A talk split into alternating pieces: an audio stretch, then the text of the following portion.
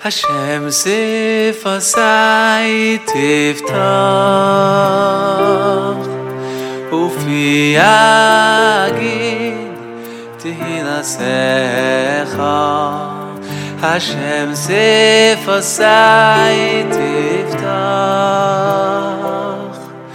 Ufi agid tihilasecha Hello and welcome to Praying on Purpose. Well, today is Purim, and so I'd like to begin by wishing everybody a Purim Sameach, a Freilich and Purim to you and to your entire families. Of course, Purim is a most auspicious time for prayer. As we read in the Megillah, Purim is a time in which we see the power of Tefillah and how when a community comes together and prays, it can have such an incredible impact upon the entire world. And so, therefore, I will begin this morning by reminding everyone that we gather here today and every time we learn together to learn as a chus for Refu Shalema, for Ilana Chana, Baskila Brainla, we hope and pray that she have a speedy recovery. Besoch Sha'ar Chola Yisrael. Additionally, before I begin, I would like to take an opportunity to apologize for not posting anything on Sunday and to recognize the individuals who actually noticed. I was quite flattered that people noticed.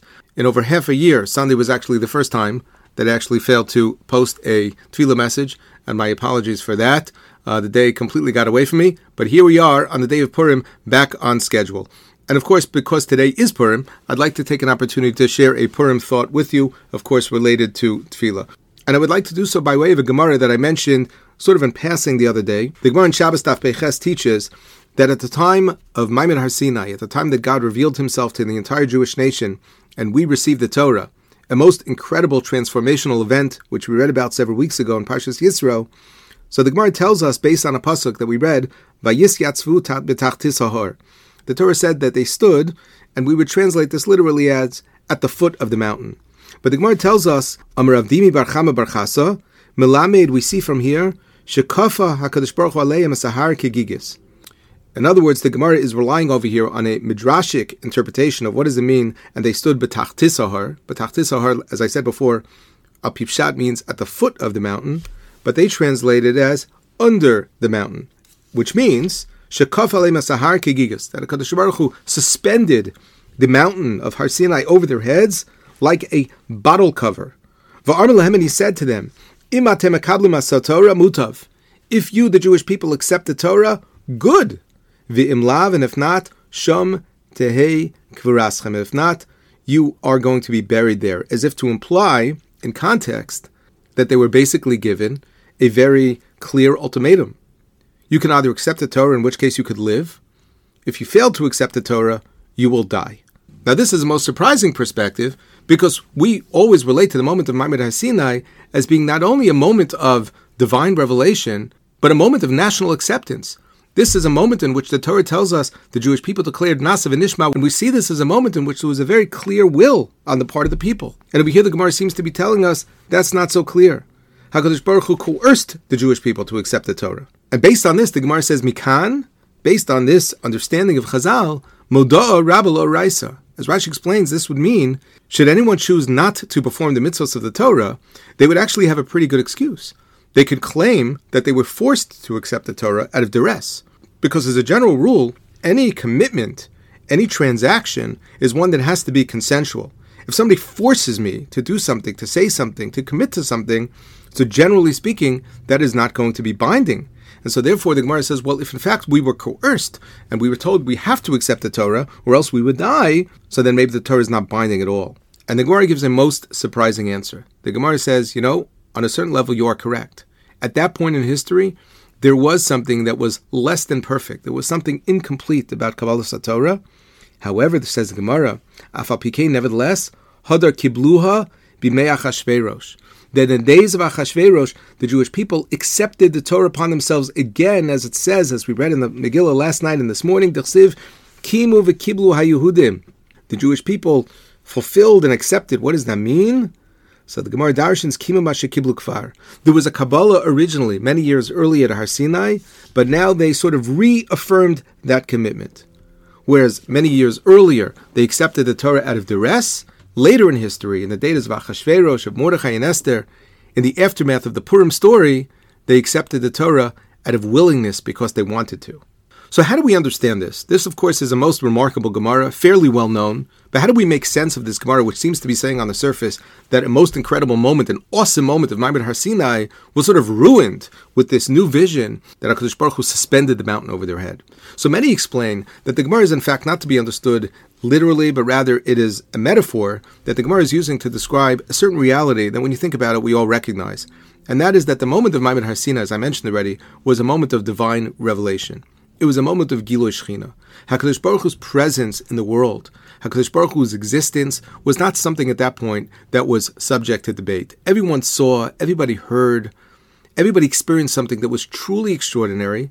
And at that moment, they really had no Bechira.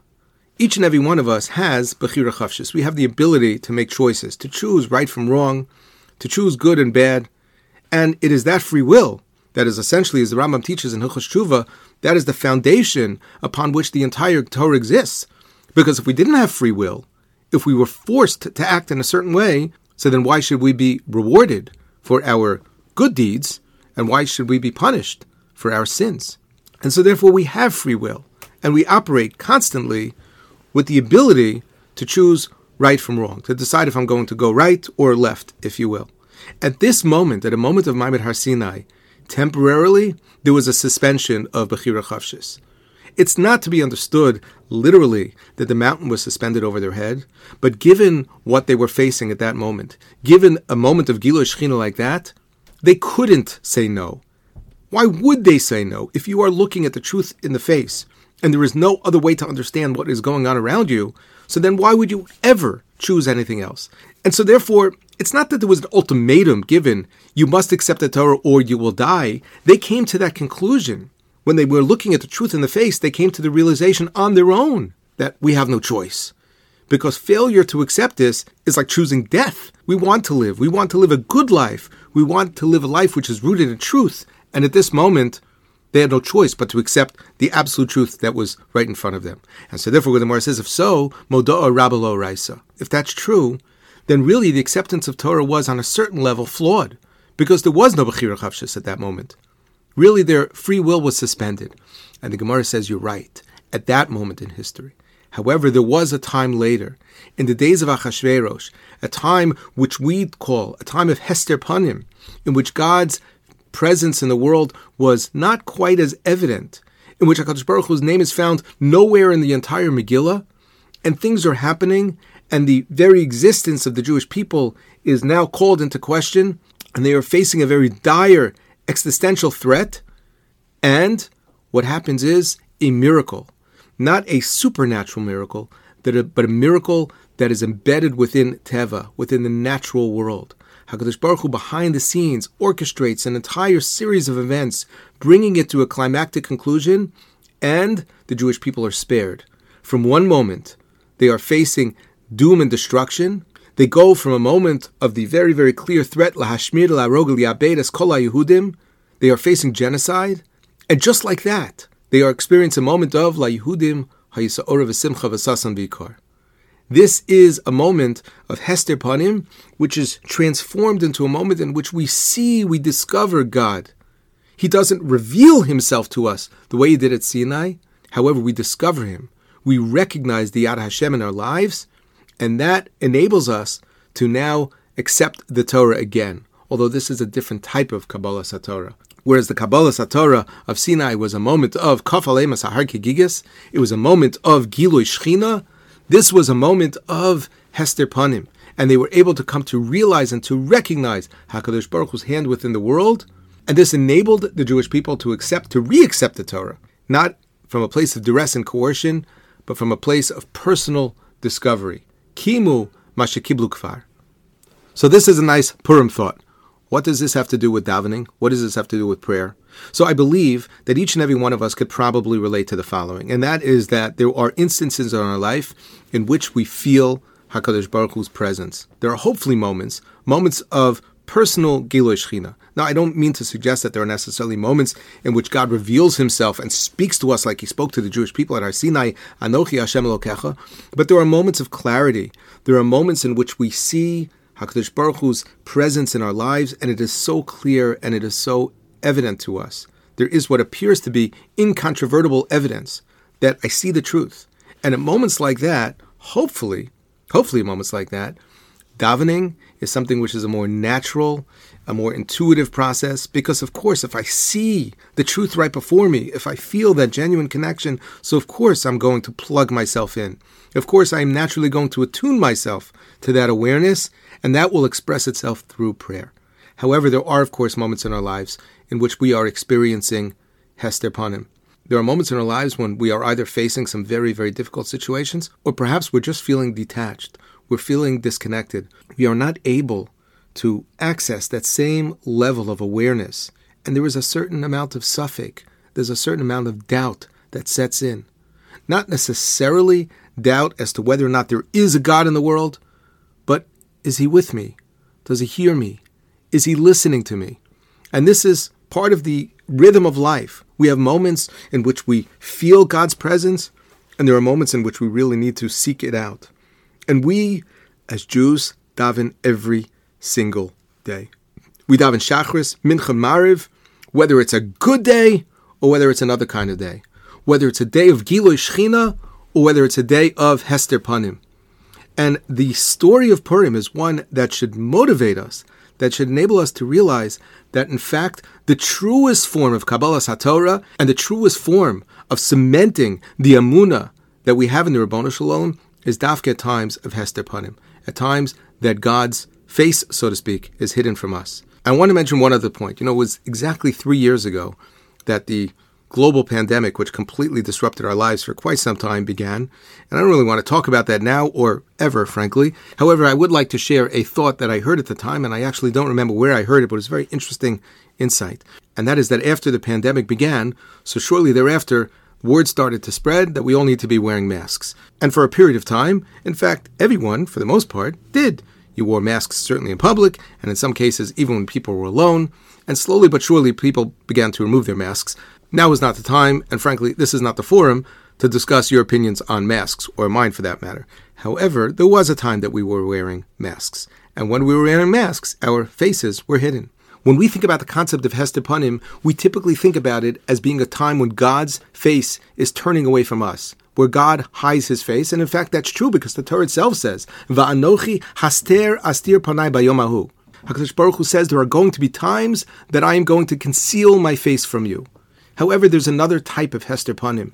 There's a type of Hester Panim in which we turn our faces from God. And when we think about periods in life of Hester Panim, I think it's important to ask ourselves the question Is God turning his face from me, or am I turning my face from him?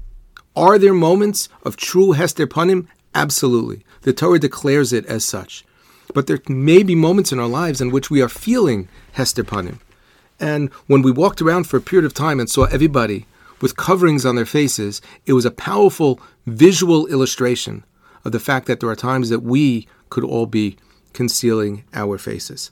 And when we do so, we recognize that in fact, maybe there is something for me to do to remove the covering from my face, to reveal myself, so to speak, to God, to connect to God, to attach myself to HaKadosh Baruch Hu. Of course, it shouldn't be lost on us that on Purim there was a tradition to wear masks. And of course, there's a lot to be said as to why we wear masks on the day of Purim. But along these lines, we can understand as well that Purim is a day in which we try to go ahead and to break through. That there are coverings, there are layers which prevent us from fully attaching and connecting ourselves to HaKadosh Baruch Hu. And it is a day in which we try to break through that Hester Panim. And at a certain point, by the time the day of Purim is over, we are going to remove our masks.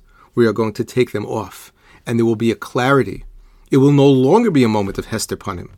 And so, therefore, as we gather here three times a week to talk about the importance of tefillah, let us remember that prayer is a perfect opportunity to nurture and to cultivate and to strengthen our relationship with Kadosh Baruch Hu, to remind ourselves that there are times in life in which it feels like a time of Hester Panim, and it could be that for some reason Hakadosh Baruch Hu is choosing to conceal his face from me, but it could also be that I am not turning in the right direction.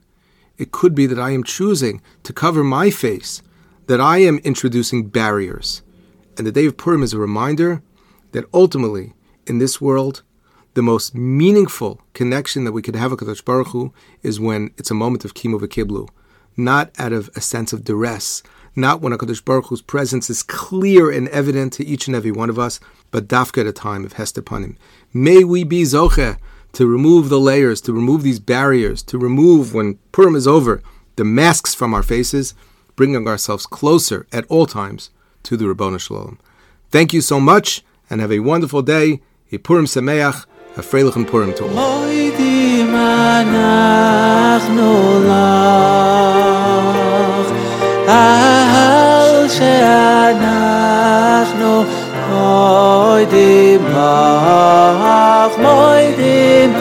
na